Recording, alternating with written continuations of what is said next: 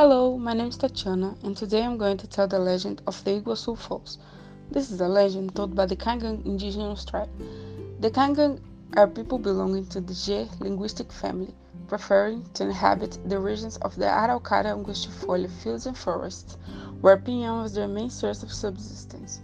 Traditionally in the autumn and winter months, pinhão is rich in fiber, complex carbohydrates, proteins, and minerals such as copper, iron, magnesium, zinc, and phosphorus.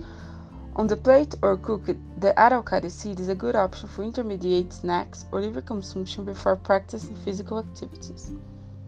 The Kaingang territories comprised, in addition to the villages, extensive areas where they established camps used in hunting, fishing, and gathering expeditions. They made fishing traps called pari, with which they obtained a wide variety of fish.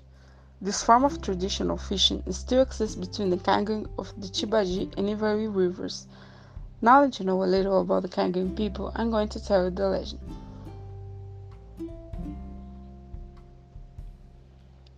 The Kaingang Aborigines who live in the banks of the Iguaçu River believed that the world was ruled by Mboi, a god who had the shape of a giant snake, lived at the bottom of the river, and was son of the The chief of this tribe, called Igobi, had a very beautiful daughter, called Naipi.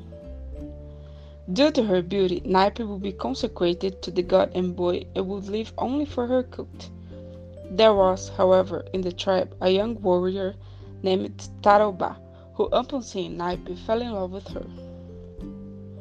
On the day of the young woman's consecration feast by night, while the chief and the shaman drank cauim, a fermented corn drink, and the warriors danced, Tarobá ran away with Naipi in a canoe. When he learned of the couple's escape, Mboi was furious. He penetrated the bowels of the earth, twisting his body until he created a huge crack in the river that formed a gi gigantic waterfall. Surrounded by the waters of this immense waterfall, the canoe and the fugitives fell from a great height, disappearing forever. Legend has that Naipi was transformed into one of the central rocks of the falls, perpetually buffeted by the raging waters, and Tarobá was transformed into a palm tree situated on the edge of the abyss, leaning over the river's trough. Underneath the palm tree is the entrance to a cave where the vengeful monster watches over the two victims forever. And that's the legend of the Iguaçu Falls. I hope everyone has enjoyed the legend as much as I did. Bye!